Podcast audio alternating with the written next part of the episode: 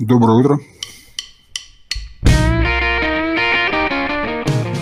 B2B34 подкаст. Свежие обзоры изменений законодательства каждую неделю. Всем доброе утро. Общие новости для интернет-обзора. Минминистров на заседании одобрил законопроект об иностранных инвестициях. В Госдуму внесли законопроект об отмене транспортного налога, но Минфин считает нецелесообразной отмену транспортного налога. Это может привести к снижению поступлений в дорожные фонды. Минпроторг опубликовал проект постановления правительства о сроках введения обязательной маркировки молочной продукции. Минэкономразвитие сообщило о том, что обновлен реестр некоммерческих организаций, которые вправе получать дополнительные меры поддержки от государства в период пандемии коронавируса. Новости для бухгалтера. ФНС опубликовала проект приказа, утверждающего новую форму расчета суммы утилизационного сбора в отношении колесно-транспортных средств или прицеп к ним. Минфин выложил для общественного обсуждения проект поправок в налоговый кодекс, позволяющий в некоторых случаях вводить за рубеж дивиденды по ставке 5%, а также об освобождении от налогов некоторых филиалов международных компаний. Минтруд опубликовал проект закона о страховых тарифах на обязательное э, социальное страхование от несчастных случаев на производстве профессиональных заболеваний на 2021 год и на плановый 2022-2023 год. Если коротко, кратко, то ничего не изменится и ФНС э, вносит изменения в форму расчета а, по страховым взносам. Проект уже был также опубликован.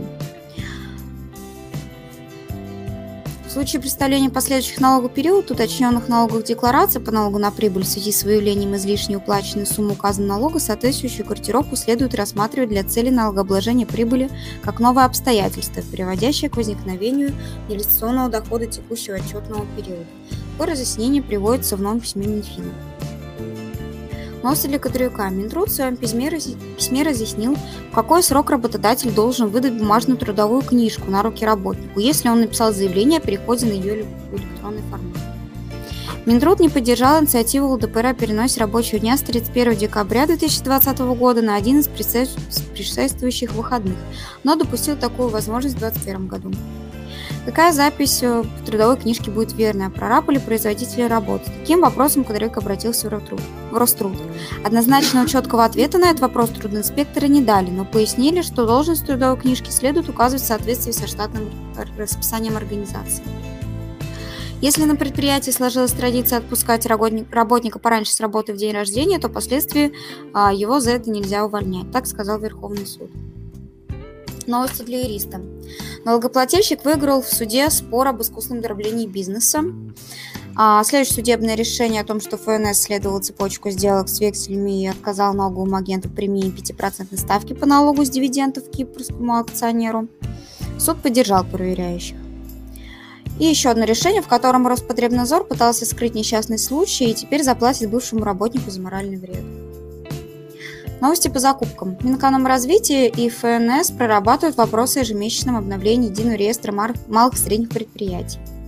Правительство активизирует борьбу за конкурентоспособность российской продукции. Развитие собственного производства российской промышленности, как показывает последняя инициатива правительства, будет поддерживаться по двум направлениям – через упрощение доступа экспортеров к господдержке и ужесточение контроля за импортерами. Минпроторг предлагает обязать госкомпании закупать оте- отечественное телекоммуникационное оборудование, системы хранения данных, исходя из госплана, ежегодно отчитываться об этом. Статьи для руководителя. Все, что нужно знать о договорах займа.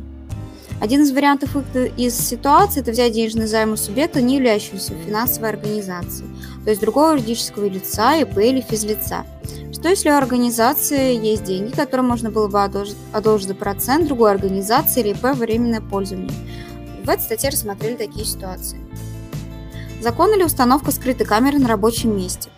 Почти все искренне считают, что юрлицо, подобно какой-то средневековой а, вотчине, работодатель может творить любые действия. На самом деле это не соответствует действительно. Федеральные законы о защите личностных прав свобод действуют везде. Что такое легализация зарплаты? Легализация заработной платы – это процесс приведения всех расчетов с персонала полностью прозрачную а, средств для контролирующих органов но не всегда низкий размер оплаты труда является доказательством сокрытия реальных доходов работников. Мотивация персонала для руководителей и HR-специалистов. Здесь предлагается рассмотреть самые эффективные теории мотивации, которые великолепно загриментовали себя на практике. И статья «Налоговые риски. Кто предупрежден, вооружен». Высокие налоговые риски нужно э, принять учитывать в своей деятельности. Эксперты в статье рассказывают как. переходим к статьям для бухгалтера. Как записаться в налоговую инспекцию онлайн, пошаговая инструкция. Иногда приходится посещать налоговую, чтобы сделать этот процесс максимально комфортным. Прием можно записаться онлайн. Сделать, лучше, сделать это лучше заранее, тогда в очереди стоять не придется. Ну или не больше 10-15 минут, пока из кабинета не выйдет предыдущий посетитель. В данной статье разобрали, как это сделать. Следующая статья «Как заполнить 6 НДФЛ, если сотрудник утратил статус налога резидента». Компании труди, э, трудится работник, который в середине года утратил статус налога резидента. Как правильно в этом случае заполнить второй раздел формы отчета 6 НДФЛ? Э, ФНС э, в своем письме приводит две ситуации. Когда сотрудник перестал быть налоговым резидентом и когда ранее была допущена ошибка в ставке налога. Получать ЦП будем по-новому. Куда бежать и что делать? Уже в этом году произошли изменения в порядке получения электронных подписей, а в будущем их станет еще больше. Наведений хватило до 2020 года. И что нас ждет, э, в этом разобрались в данной статье. Реальной практической пользы нет. Перенос 54 ФЗ в налоговый кодекс. А законопроект о переносе 54 ФЗ в налоговый кодекс обширный, к нему пока нет пояснительной записки. Торгово-промышленная палата выступила против этой инициативы и предложила проект э, доработать. И еженедельный обзор прочие события за период с 17 по 21 августа. Переходим к статьям для кадровика. Первая статья, э, здесь представлено судебное решение. Верховный суд разъяснил, как должно быть, э, что должно быть указано в приказе об увольнении при неоднократном неисполнении работникам трудовых обязанностей. Следующая статья «Правила заполнения отчета СЗВ ТД. Нюансы, примеры». Учитывая, что отчет ежемесячный сдается до 15 числа, каждый месяц с начала этого года, многие столкнулись с проблемой, э, что начали путаться в ошибках и исправлении сведений, пускай при подаче данные тому или данному сотруднику. И в этой статье вы найдете основные практические советы, чтобы избежать целого ряда ошибок. Новые гарантии для работников по Трудовому кодексу внесенные в трудовое законодательство поправки позволят всем работникам, увольняемым в связи с ликвидацией организации, получать на равных условиях выплаты, предусмотренные Трудовым кодексом. Новая гарантия для работников в возрасте 40 лет и старше, не достигших предпенсионного возраста, освобождение от работы на один рабочий день раз в год для цели прохождения диспенсации с сохранением места работы и среднего заработка. А статьи для, и одна статья для юриста. Лицензируем виды деятельности при дроблении бизнеса. Аргумент или нет? На этом информация для интернет-обзора закончилась. Переходим к обзору новости законодательства.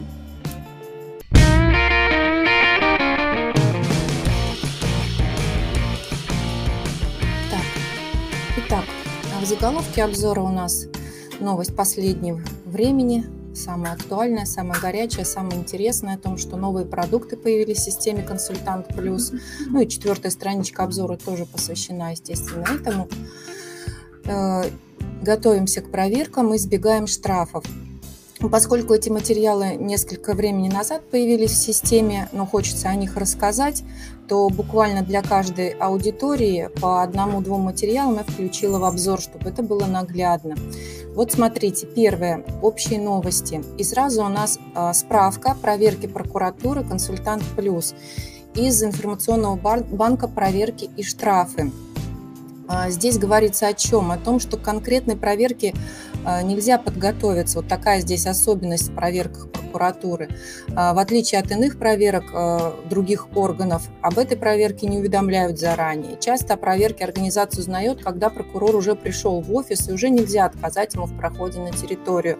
Здесь очень велик риск получения штрафа за невыполнение требований прокурора, поэтому в целях минимизации риска необходимо тщательно взвесить ситуацию и перспективы обжалования. Но суды, как правило, подтверждают законность требований прокурора. Невыполнение требований прокурора влечет для организации штраф на сумму аж до 100 тысяч рублей. И вот в этом материале, в справке э, с ссылкой на другие материалы из этого информационного банка, здесь най- можно найти информацию, которая понадобится в первую очередь, чтобы подготовиться к проверке и минимизировать риск привлечения к ответственности. Дальше документы из пополнения этой недели. Первое у нас информационное сообщение Минфина России о согласовании проекта протокола о внесении изменений в налоговое соглашение с Мальтой. А, но здесь вот в отличие от Кипра с Мальтой удалось договориться о повышении а, налогов у источника на доходы в виде дивидендов и процентов до 15%. С 5 до 15. Вот с Кипром не удалось договориться, и э, там в итоге денонсация соглашения происходит. В данный, в данный момент как раз эта процедура между государствами оформляется. Э, а вот с Мальтой договорились, ну, здесь небольшие исключения, и э, процент будет повышен. Дальше у нас разъяснение МВД о порядке осуществления трудовой деятельности на территории Российской Федерации граждан из Донецка и Луганска. А, устанавливается безвизовый режим въезда на территорию РФ для этих граждан, то есть для тех, кто является гражданами Украины и лицами без гражданства, но постоянно проживающие на отдельных территориях Донецкой и Луганской областей Украины. Вместе с тем привилегии относительно порядка осуществления трудовой деятельности для них не предусмотрено. То есть трудятся они у нас в России на общих основаниях, как иностранцы из стран, не входящих в состав ЕАЭС.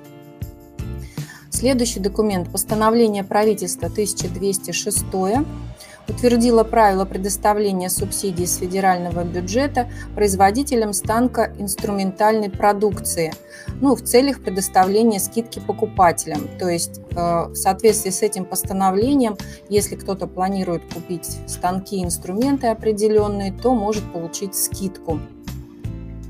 Ну, если, конечно, это российского производителя будут станки инструменты. Дальше у нас приказ Минстроя, который утвердил классификатор объектов капитального строительства по их назначению и функционально-технологическим особенностям. Применяется этот классификатор для цели архитектурно-строительного проектирования и ведения единого государственного реестра заключений экспертизы проектной документации. Постановление правительства номер 1211 в соответствии с этим документом распределение вакцины от COVID-19 находится в ведении Минздрава. Информация МВД России для гостиниц. А, это информация по регистрации и снятию с учета граждан ну, в условиях коронавируса. Следующий документ – информация Роструда о том, что на портале «Работа в России» открыт раздел для переобучения безработных граждан – то есть непосредственно на портале безработный гражданин может подать заявление и э, пройти переобучение. Планируется, что около 110 тысяч человек сможет воспользоваться этими услугами. Э, в первую очередь это касается работников, которые находятся под риском увольнения, выпускников вот последнего потока, ну и в принципе всех ищущих работу граждан. Дальше у нас письмо Банка России о новом сервисе на едином портале государственных и муниципальных услуг. Теперь заявление на кредитные каникулы в микрофинансовой организации можно подать через этот портал. Ну и в письме подробно рассказывается о том, как это сделать. Ну, естественно, чтобы туда э, можно было воспользоваться этим сервисом, еще и сама организация, сама МФО тоже должна э, зарегистрироваться на этом портале. Так, дальше. Информация МЧС.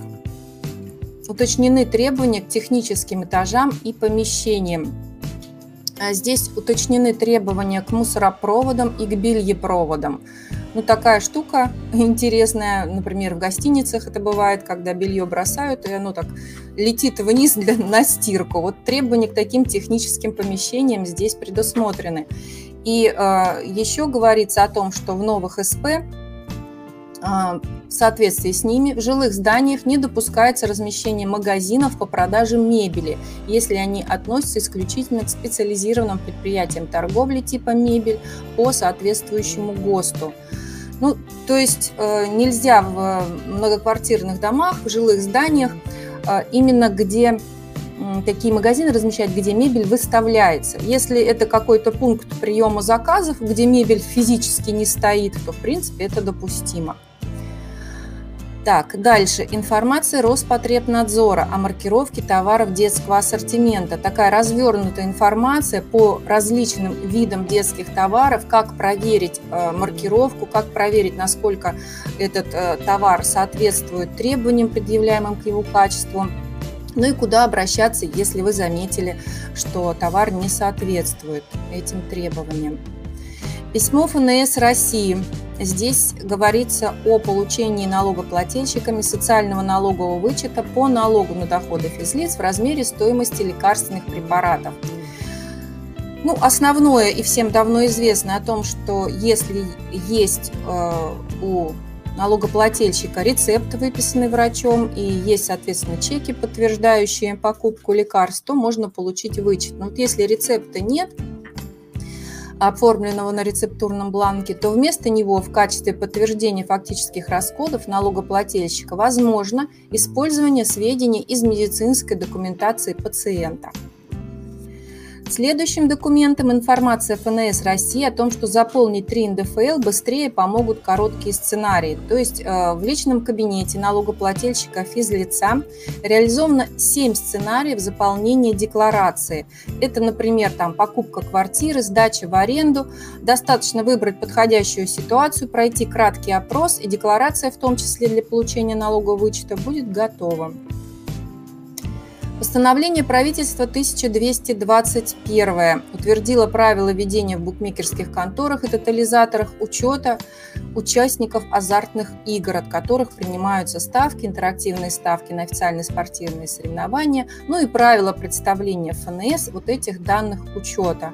Есть еще в пополнении, если кто-то интересуется, несколько документов, касающихся азартных игр. В частности, установлены правила обмена денег на фишки, фишки на денег, на деньги обратно, ну и так далее. Постановление правительства 1250 Обращаю внимание на этот документ. Здесь скорректировали правила исчисления платы за негативное воздействие на окружающую среду. У нас недавно был закон 450 ФЗ, который внес изменения в законодательство. Ну и вот вслед за изменениями в законе утверждено вот это постановление. Сам закон предусматривает возможность выбора плательщиками способа расчета авансового платежа для каждого вида негативного воздействия. Если я правильно помню, там, по-моему, три варианта расчета. Ну, это рассказ рассказывается более подробно об этом. Так, дальше. Дальше у нас методические рекомендации о повышении внимания кредитных организаций при приеме на обслуживание и обслуживании лизинговых компаний и факторинговых компаний. Здесь говорится о том, что многие э, вот эти компании лизинговые и факторинговые не становятся на учет в Росфинмониторинге, и обращается внимание всех обслуживающих банков, что если компании не стоят на учете э, в соответствующем органе Росфинмониторинга, то такие компании, им может быть даже отказано в обслуживании. Во-первых, к ним в принципе повышено внимание, а во-вторых, могут отказать в банковском обслуживании. Э, Сбегая на один документ вперед, от постановления 1217 признает утратившим силу э, некоторые акты правительства Российской Федерации в сфере контроля за соблюдением антимонопольного законодательства. Это вот опять проявление механизма регуляторной гильотины, который у нас в последнее время активно применяется. То есть буквально каждую неделю отменяется достаточно большое количество устаревших актов. И вот на прошлой неделе, если вы помните, были утверждены, э, ну, отменены достаточно большой пул документов э, в сфере промышленной безопасности опасных производственных объектов. Вот. А теперь уже на этой неделе у нас появились новые, то есть возвращаясь на документ назад, вот постановление 1241 утвердило правила представления декларации промышленной безопасности опасных производственных объектов. То есть у всех, кого есть такие объекты обратите обязательно внимание. И через один постановление 1243 утвердило требования к документационному обеспечению систем управления промышленной безопасностью. Тут документация системы управления промышленной безопасностью содержит достаточно много положений, в частности, заявление о политике эксплуатирующих организаций в области промышленной безопасности. Такое заявление размещается на сайте либо самой эксплуатирующей организации, либо оно должно быть опубликовано в СМИ, если у такой организации нет своего сайта. Постановление правительства следующие два, это 1226 и 1225. У нас в последнее время происходит категорирование всех объектов для разных целей. И вот эти два постановления направлены для правил, для утверждения правил, вернее, как они в принципе утвердили правила разработки критериев отнесения объектов всех форм собственности Первый документ к потенциально опасным объектам, а второй к критически важным объектам. Кто такие эти объекты, здесь вот подробно рассказывается. Ну, в частности, объекты, подлежащие отнесению к потенциально опасным Это объекты, на которых расположены здания и сооружения повышенного уровня ответственности, либо объекты, на которых возможно одновременное пребывание более 5000 человек. Информационное письмо Банка России о применении федерального закона 161 ФЗ. Тоже не так давно был принят этот закон.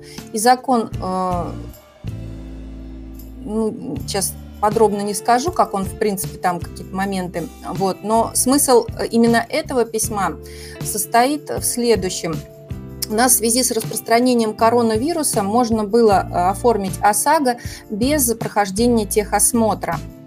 А, при этом до ну, в течение месяца, по-моему, после того, как э, снимается режим повышенной готовности, необходимо все-таки диагностическую карту либо свидетельство о прохождении техосмотра предоставить э, страховщику.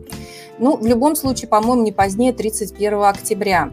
И вот если э, вот это свидетельство и карта в итоге в указанные сроки не предоставлено, в данном письме разъясняется, как страховщик предъявляет регрессные требования к причинителю вреда в случае, если произойдет ДТП.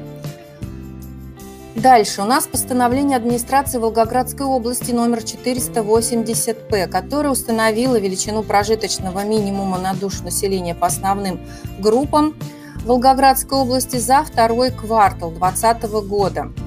А, прожиточный минимум, в частности, для трудоспособного населения составил 10 892 рубля. Напоминаю, что у нас уже, наверное, года два прожиточный минимум а, за второй квартал – это и есть от него, вернее, исходя, устанавливается МРОД на следующий год – то есть мы сейчас уже, зная вот этот прожиточный минимум трудоспособного населения за второй квартал этого года, можем посчитать, какой МРОД будет в 2021 году.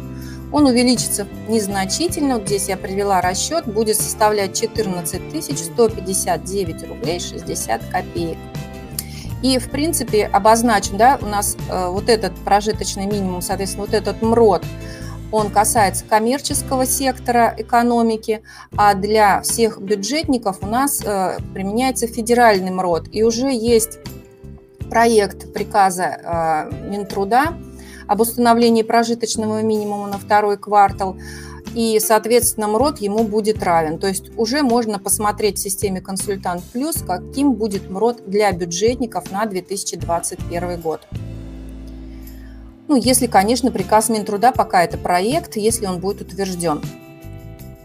Следующий документ – это постановление губернатора Волгоградской области номер 494, которое внесло изменения в документ о введении режима повышенной готовности, в частности, работающим гражданам 65 лет и более режим самоизоляции установили с 24 августа по 6 сентября, то есть продлили. На этот период должны выдавать больничный. Образовательные организации, в том числе детские сады, возобновляют работу с 1 сентября.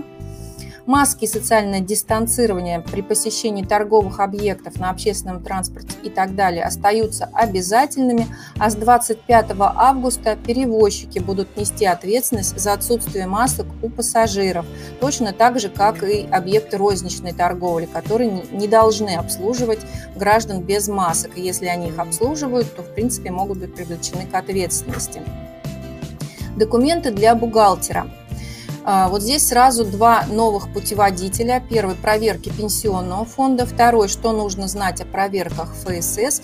Это а, тоже документы из нового информационного банка проверки и штрафы. И документ «Последние изменения. Камеральная налоговая проверка» а, это документ из информационного банка «Изменения по проверкам», и он же входит в информационный банк изменения по налогам и кадрам.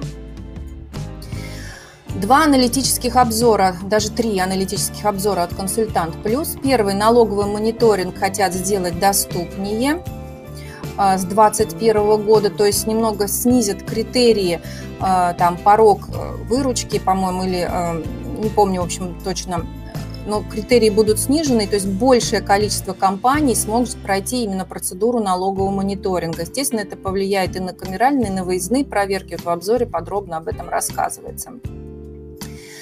Так, обзор следующий. ФНС планирует объединить расчет 6 НДФЛ со справкой о доходах физлица. Это пока проект, но, скорее всего, конечно же, он будет принят. Может, с незначительными поправками. Комментарий к нему можно уже почитать. В составе предлагается сдавать справку о доходах и суммах налога, то есть этот, который сейчас 2 НДФЛ. А, прилагаться она будет как, как приложение к годовой 6 НДФЛ. Ну и в проекте также есть справка о доходах, которую выдают работникам. Планируется, что документ вступит в силу с 1 января и уже будет применяться с отчетности за первый квартал 2021 года. Следующий обзор а, тоже тут э, новый проект подготовил Минтруд о прямых выплатах для всех регионов. Но мы как бы уже вошли в этот э, проект. Э, предполагается, что с 2021 года вообще все регионы переводятся на этот пилотный проект, а с 2022 года уже будет не пилотный проект, а общие правила, единые для всех.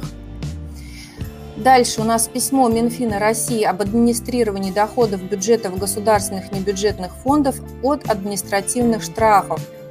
То есть здесь содержится информация о новых КБК, предназначенных для учета доходов от административных штрафов, установленных КААП за правонарушение, выявленные должностными лицами органами управления государственных небюджетных фондов. Ну, внебюджетные фонды, вы знаете, да, это у нас Пенсионный фонд, ФСС и ОМС. Письмо ФНС России о порядке учета расходов на проведение тестирования на наличие новой коронавирусной инфекции налогоплательщиками ЕСХН. Следующее письмо ФНС. Здесь содержится разъяснение. У нас недавно по-моему, 31.07 вступили в силу изменения в КОАП, касающиеся привлечения к ответственности за валютные правонарушения. И вот здесь подробно рассказывается о том, что изменилось. Дальше готовое решение, как провести годовую инвентаризацию. И, в принципе, в пополнении несколько готовых решений, касающихся инвентаризации. Следующий документ – приказ ФНС – об утверждении порядка направления и получения документов, предусмотренных налоговым кодексом и используемых налоговыми органами при реализации своих полномочий в отношении регулируемых законодательством о налогах и сборах. Ну, достаточно э, звучит э, сложно читаемо, но в принципе это просто единый порядок обмена документами с ФНС.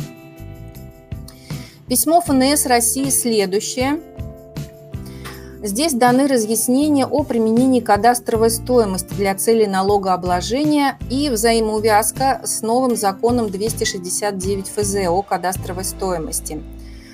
Говорится, что со дня вступления в силу этого закона применение сведений о кадастровой стоимости в целях налогообложения осуществляется в соответствии с нормами трех статей Налогового кодекса, а в части неурегулированной НК применяется этот закон. Ну и есть еще несколько интересных нюансов, которые в письме отражены. Для кадровика, вот сразу опять-таки документ из информационного банка проверки и штрафы – Справка о проверке Государственной инспекции труда. Вот вкратце приводится содержание этого информационного вот этого документа.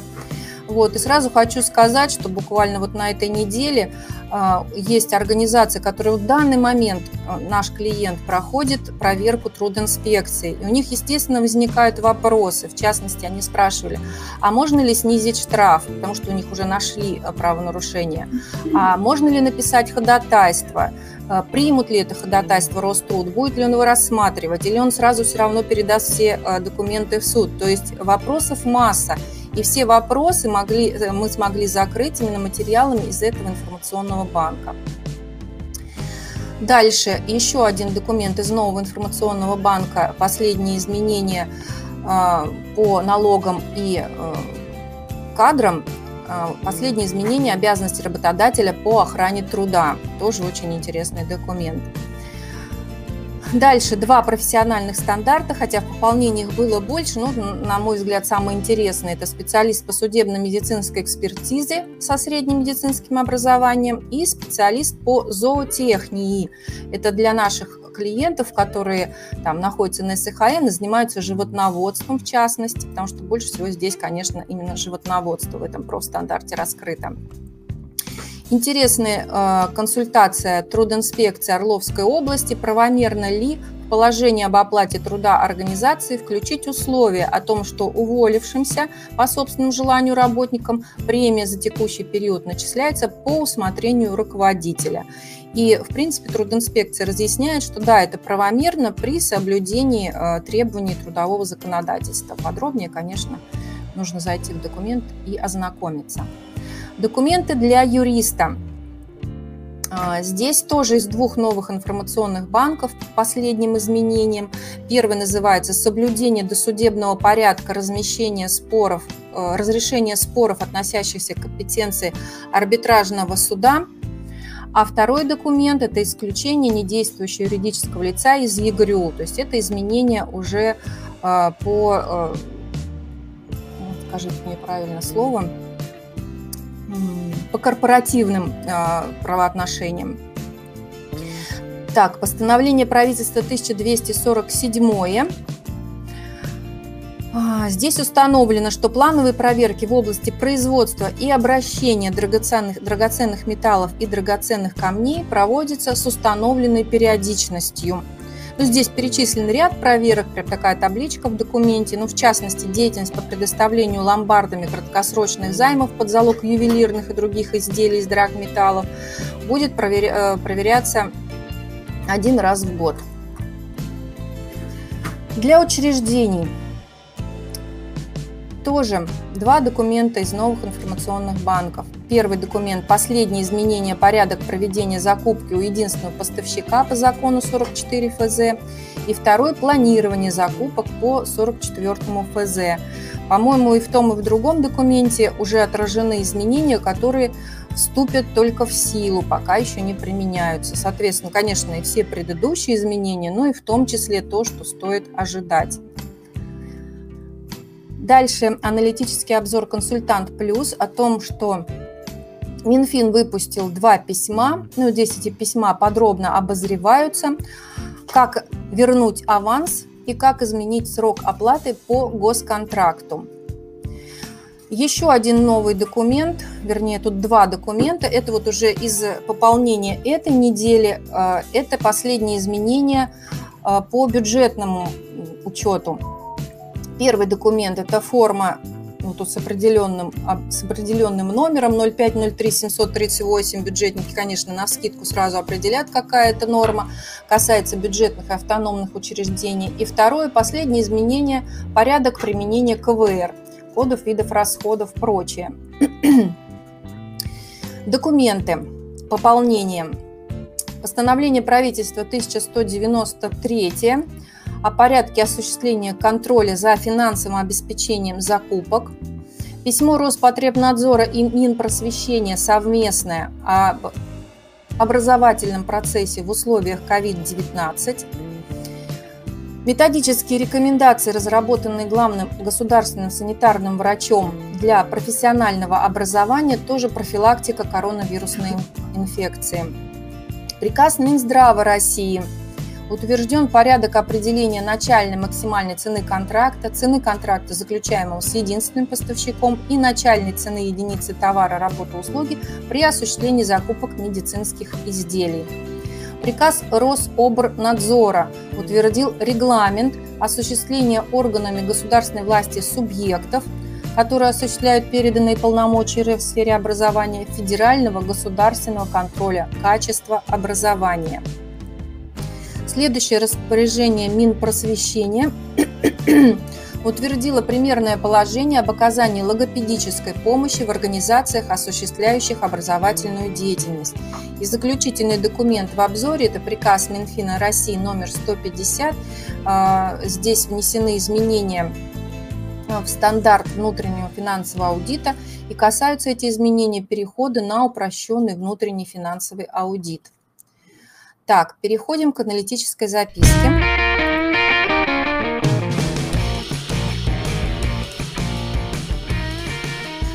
Первый материал касается случаев, когда директор с учредителем почти семья.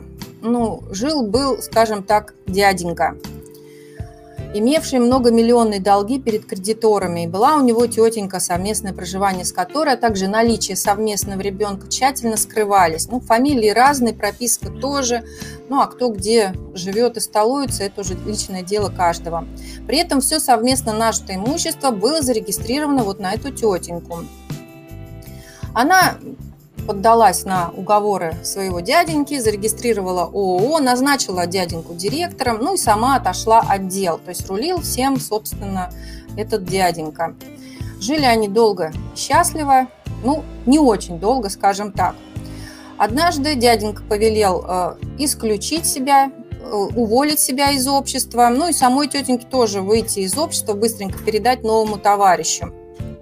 Пришел новый директор, стал разбираться с делами и увидел, что старый директор на регулярной основе 167 раз за три года снимал с расчетного счета деньги на хознужды.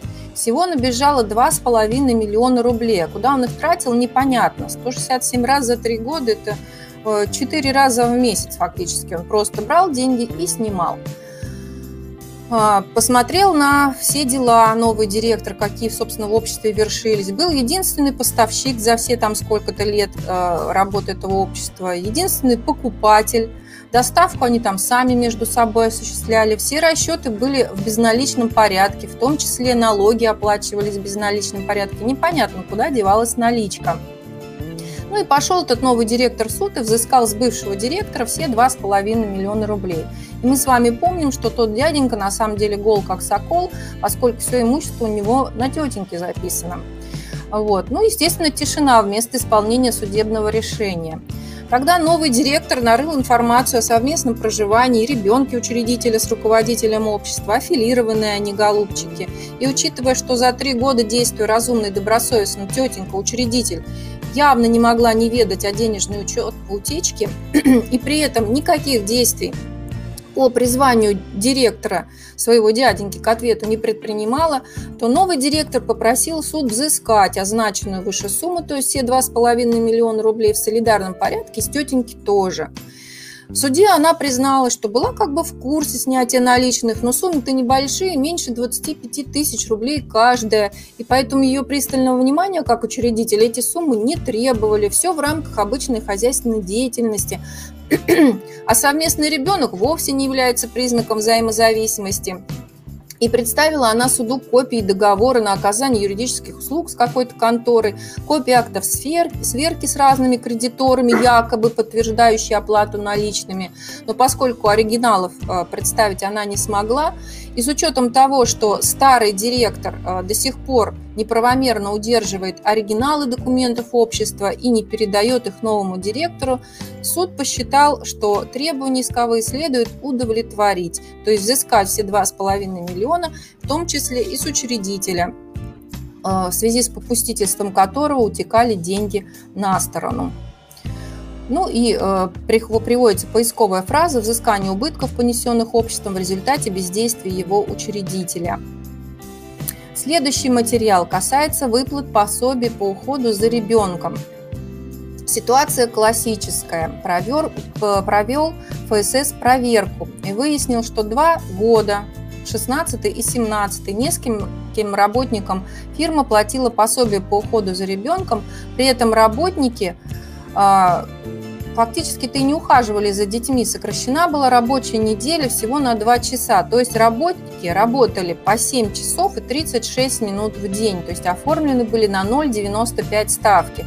Это старый такой спорт, наверняка все в курсе, э, чтобы не получить отказы в возмещении пособий, рекомендовалось всегда устраивать таких работников, то есть они должны выходить не, не больше, чем на пол ставки. То есть как минимум наполовину их рабочий день нужно сокращать. Здесь же, как видим, было 0,95 ставки. Ну и отказал ФСС в возмещении пособия. За два года вышло больше миллиона рублей. Дошел спор до суда. Ну и суд стал разбираться. За первые полгода 2016 года деньги с общества взыскали. Суд согласился с фондом, что сокращение дневного 8-часового рабочего времени на 24 минуты не позволяет осуществлять уход за ребенком, поэтому общество необоснованно начислило и выплатило пособие в сумме 155 тысяч рублей. А вот с оставшимися полутора годами вышло интереснее. Оказалось, что область 1 э, июля 2016 года перешла э, в пилотный проект ФСС. Ну и назначение пособий, выплата пособий по уходу за ребенком, соответственно, осуществляется ФСС напрямую. Э, суды установили, что для назначения выплаты пособий общество представило фонд все необходимые документы – на основании представленных документов фонд назначил и выплатил за этот период, там полтора года, пособие в общей сумме 979 тысяч, ну, приближается к миллиону сумма.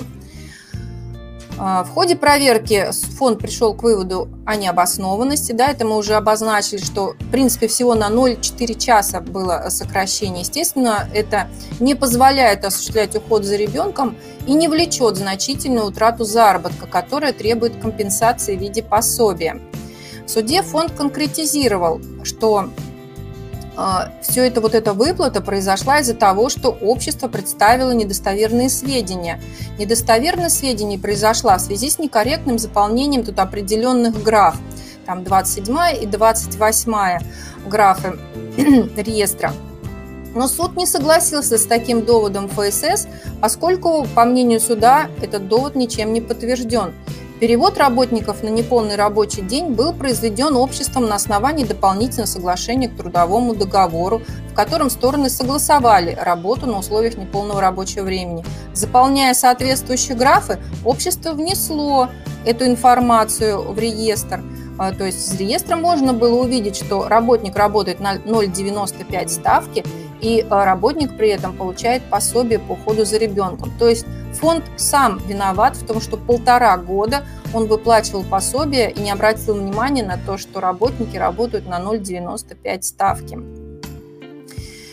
Вот какие здесь выводы и возможные проблемы, что при переходе на новые правила часто совершаются ошибки. Так и ФСС может ошибиться при назначении и выплате пособия в регионе, который вошел в пилотный проект. Да, мы с вами вошли в него, поэтому, может быть, у кого-то такая ситуация и всплывет. Но если фирма представила достоверные сведения, то взыскать с нее излишне выплаченное фондом пособие не получится. Здесь вот в пользу фирмы 979 тысяч, почти миллион рублей. И еще одна ситуация для случаев выпуска подарочных карт. Пожаловался потребитель на один крупный магазин. Ну и Роспотребнадзор устроил, соответственно, проверку. По результатам выяснилось, что магазинам в розничный договор купли-продажи через интернет-магазин включены условия, ущемляющие установленные законодательством права потребителя. А именно установлен ограниченный срок действия подарочной карты. Ну, еще ряд таких противоречивых условий было включено. Но как бы это основное. Всего год составлял э, срок подарочной карты. Предписал Роспотребнадзор все исправить, ну а магазин уперся. Первый суд с магазином согласился, посчитал, что покупатель, приобретая электронную подарочную карту, заключает с продавцом опционный договор – а вот остальные суды, то есть вторая и третья инстанция, решили все по-другому. Действующее законодательство не содержит специальных норм в отношении товаров, купленных по подарочной карте. Указанный способ продажи товаров является исключительно рекламно-маркетинговым мероприятием продавца и не изменяет гражданско-правовые отношения между продавцом и потребителем в части обмена, возврата купленного товара именно таким образом. То есть к рассматриваемым отношениям сторон по продаже приобретению подарочных карт следует применять по аналогии нормы регулирующие отношения договора розничной купли-продажи, а приобретенные подарочные карты подтверждают внесение потребителям аванса и право на покупку товара в будущем. То есть уплаченная за подарочную карту сумма является авансом, а соответственно в силу закона аванс не может быть удержан обществом.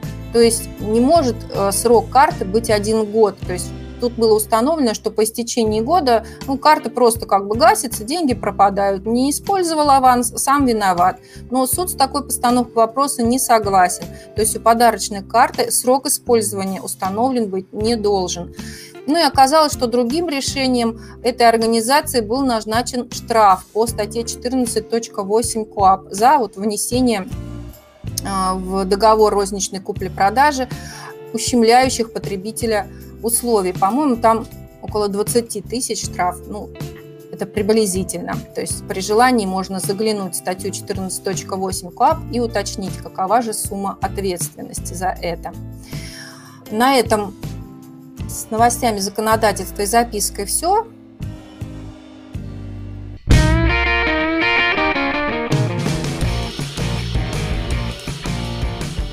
Новости для пользователей DNS. Сообщение в одной из первых новостей. А, рубрика 1С бесплатно. Есть такая рубрика материалы фирмы 1С. Продолжает свою работу и публикует в открытом доступе лекцию «Работа с маркированным товаром» в программе 1С Розница 8. Ну, кто работает в программе 1С Розница и с маркированным товаром, может подключиться и посмотреть вот эту открытую онлайн-лекцию. Состоится на 27 августа в 12.00 по Москве. Можно подключиться, зарегистрироваться, посмотреть. А, еще один онлайн-семинар, на который приглашает фирма 1С, это по программе 1С документа оборот. Пройдет он 17 сентября 2020 года. Фирма Портал Юг, есть такая в Краснодаре, ну, приглашает всех принять участие в этом вебинаре. То есть расскажут о том, как вообще работает эта программа 1С документ оборот, что в ней появилось новенького, как очень хорошо ее можно использовать на удаленном режиме работы. Ну и будут какие-то примеры внедрения, адаптации этой программы каких-то конкретных нужды заказчика. Новый интересный сервис появля... появился на прошлой неделе у фирмы 1С. Называется 1С кабинет сотрудника для мобильного взаимодействия сотрудников и бухгалтерии. Сразу говорю, что пока он доступен только для программы 1С управления заработной платой, зарплаты управления персоналом, программа называется, сокращенно. Ну вот идея такая, что организация, которая хочет завести такие кабинеты для сотрудников, есть определенные там, тарифные планы, их можно посмотреть здесь. Но суть в чем, что программа ZUP, она напрямую связывается с этим кабинетом и хранит там некие данные для сотрудника. То есть что это дает сотруднику? Он может посмотреть свои данные по зарплате, по начислениям, расчетные листки, может э, через этот кабинет подать заявление на отпуск, может э, отправить заявление, там, скажем, о взятии за свой счет отпуска, а, ну, какие-то другие сообщения отправить отделу кадров, может посмотреть и получить значит, свои справки. 2 НДФЛ. Ну, в общем, э, вот те кадровые и зарплатные возможности, которые есть в программе 1С зарплат управления персоналом и которые касаются напрямую конкретного сотрудника, они доступны, вот в этом будут 1С э, кабинете сотрудника. То есть вот можно будет заходить, смотреть, ну и даже как бы участвовать в этом документообороте. Ну вот, рекомендую обратить внимание наших пользователей на эту полезную штуковину. Хорошая, полезная вещь. Так, дальше новости IT-отдела. А, фирма Acronix, кстати, в общем-то, российские корни, не знаю, где она сейчас располагается, но российские корни у фирмы Acronix, выпустила новую версию программы Acronix True Image. Ну, для чего эта программа? Для того, чтобы, так сказать, сохранять данные. Сохранять данные, которые есть на серверах, на компьютерах пользователей и так далее. То есть чем она хороша, эта программа? Тем, что она, скажем так, хранит эти данные, ну, чуть может, может сохранять, чуть ли не в онлайн режиме. То есть вот можно делать какие-то образы диска, образы каких-то конкретных данных. Причем ну, там даже какая-то защита есть от вирусов вымогателей, от других там безобразий.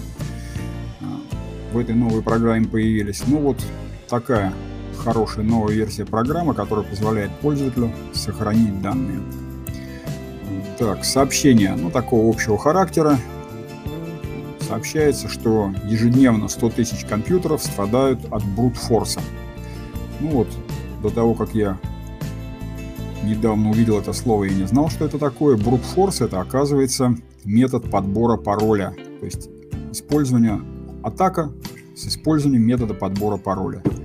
Ну, то есть, когда есть удаленное подключение к рабочим столам РДП, ну или другие какие-то возможности, и вот эти негодяйские программы подключаются и начинают быстро-быстро-быстро перебирать пароли.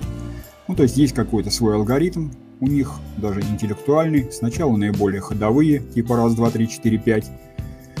Потом еще что-то такое. Ну, а дальше уже более сложные сочетания каких-то чисел, букв, слов. Ну и, как правило, вот, как выясняется, ежедневно к 100 тысячам компьютеров удается подобрать эти пароли нехорошим программам. Ну, что делать? Ну вот, специалисты советуют ставить хорошее антивирусное программное обеспечение. Так, и также такое сообщение, названы способы обнаружения клавиатурных шпионов. Ну, это так называемые keyloggerы, то есть программы, которые незаметно подсаживаются в память компьютера и смотрят, куда это, что это, какие-то пароли вводятся. Ну и потом отправляет куда следует, для того, чтобы нехорошие люди, опять же, получили такой же доступ к ресурсам, как и вы. Ну, защита от кейлогера, в принципе, та же самая. Хорошее антивирусное программное обеспечение, сетевые экраны какие-то ставятся там на вход в корпоративную сеть, ну и различные программы мониторинга. Смотреть, нет ли какой-нибудь несанкционированной активности, которая ведет к каким-то неприятностям. Так, и заключительная статья из рубрики «Однако» – двойник, гарантирующий развитие. Ну вот, интересная такая тема, она, в общем-то, давно уже звучит в разных отраслях. Цифровые двойники и цифровые тени, как это назвать. Ну, цифровые двойники, то есть это когда, скажем так, у какого-то изделия, а может быть даже целого производства, есть свой цифровой двойник. То есть набор такой хорошо взаимосвязанной документации, которая где-то хранится и дает, в общем-то, представление о том, как эта штуковина работает, изготавливается, эксплуатируется, ну, даже с элементами какого-то там искусственного интеллекта. Ну и вот здесь, собственно, об этих цифровых двойниках, о новых технологиях, когда иногда сначала создают именно виртуальную модель какую-то, а потом из нее уже делают реальную – Тут приводятся такие примеры.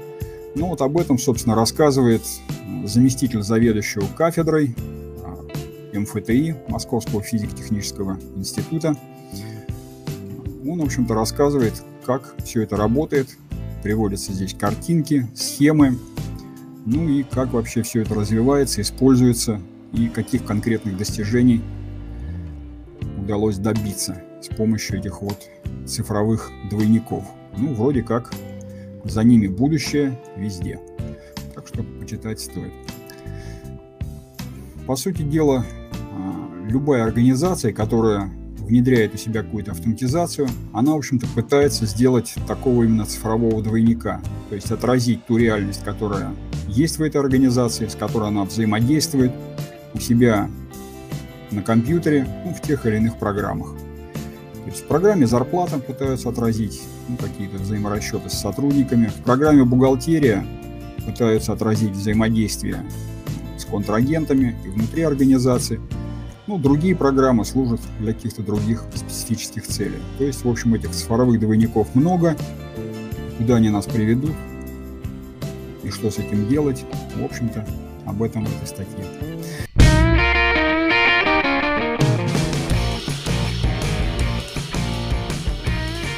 Итак, переходим к полезному документу. Полезный документ обращает внимание на федеральные законы номер 210 ФЗ и 203 ФЗ от 13 июля 2020 года. С 13 августа введен запрет на ликвидацию организации раньше, чем она полностью рассчитается с персоналом. Работодатель может выбрать один из вариантов – постепенно выплачивать сотруднику средний заработок за период, когда тот не мог трудоустроиться, но не более чем за три месяца с момента увольнения, или разом выплатить средний заработок за второй и третий месяцы. Подробнее об изменениях читайте в обзоре от «Консультант Плюс». И второй полезный документ обращает внимание на письмо ФСС от 5 августа 2020 года.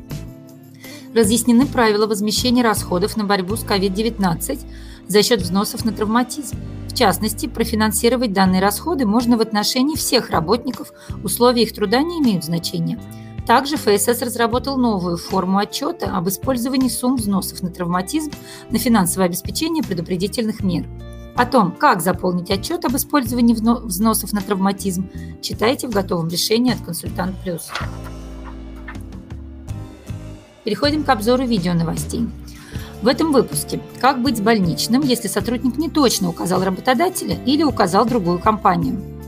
Как будет проводиться экологический надзор у компаний и ИП, использующих несколько объектов, вредящих окружающей среде? И сколько продлится самоизоляция для сотрудников от 65 лет в Подмосковье? Рубрика «Видеоконсультант» представлена двумя видеороликами. Непростые доходы при УСН – Учет отдельных видов доходов при применении УСН нередко вызывает вопросы. Например, как отразить возврат аванса, ранее включенный в налоговую базу? Как учесть субсидии, полученные субъектами малого и среднего предпринимательства? Нужно ли включать обеспечительный платеж в базу и платить с него налог? На эти и другие вопросы ответит лектор. А, контролируемая иностранная компания. Структура и отчетность. Тема лекции – обязанности российских налогоплательщиков в связи с участием в иностранных компаниях. Лектор расскажет об изменениях налогового законодательства в этой сфере, разъяснит, какие иностранные компании признаются контролируемыми, а кто является контролирующим лицом. И переходим к инфоповодам. Бухгалтеру коммерческой и бюджетной организации – ФНС раскрыла особенности применения ККТ при передаче подарка покупателю или товара работнику. Ведомство рассмотрело две ситуации и указало, в каком случае при передаче подарка или товара физлицу нужно применять ККТ. Подробнее об этом можно узнать из готового решения от «Консультант Плюс». Юристу, а также руководителю. С 23 августа банки и некредитные финансовые организации смогут не идентифицировать руководителей некоторых юрлиц. У банков и некредитных финансовых организаций появится право не идентифицировать представителей, являющихся единоличными исполнительными, исполнительными органами, то есть руководителями и отдельных клиентов. Однако идентификация будет обязательна, если у банка или некредитной финансовой организации возникнут подозрения в том, что клиент или операция связаны с легализацией преступных доходов или финансированием терроризма. И в заключении специалисту по закупкам. Утверждены новые правила контроля за непревышением финансового обеспечения закупок. Правительство утвердило новый порядок, по которому проверяется соответствие документов утвержденному финансовому обеспечению. Он теперь соотносится с правилами контроля по части 5 и части 5.1 статьи 99 закона 44 ФЗ, вступившими в силу с 1 апреля 2020 года. Подробнее об этом читайте в обзоре от «Консультант Плюс». С новостями у меня все. И еще одно объявление. Поскольку у нас заключительная неделя августа началась, то последний день приема заявок на сертификаты уровня профессионал и эксперт – это 28 августа, пятница до 17.30. На этом у меня все. Всем хорошей рабочей недели.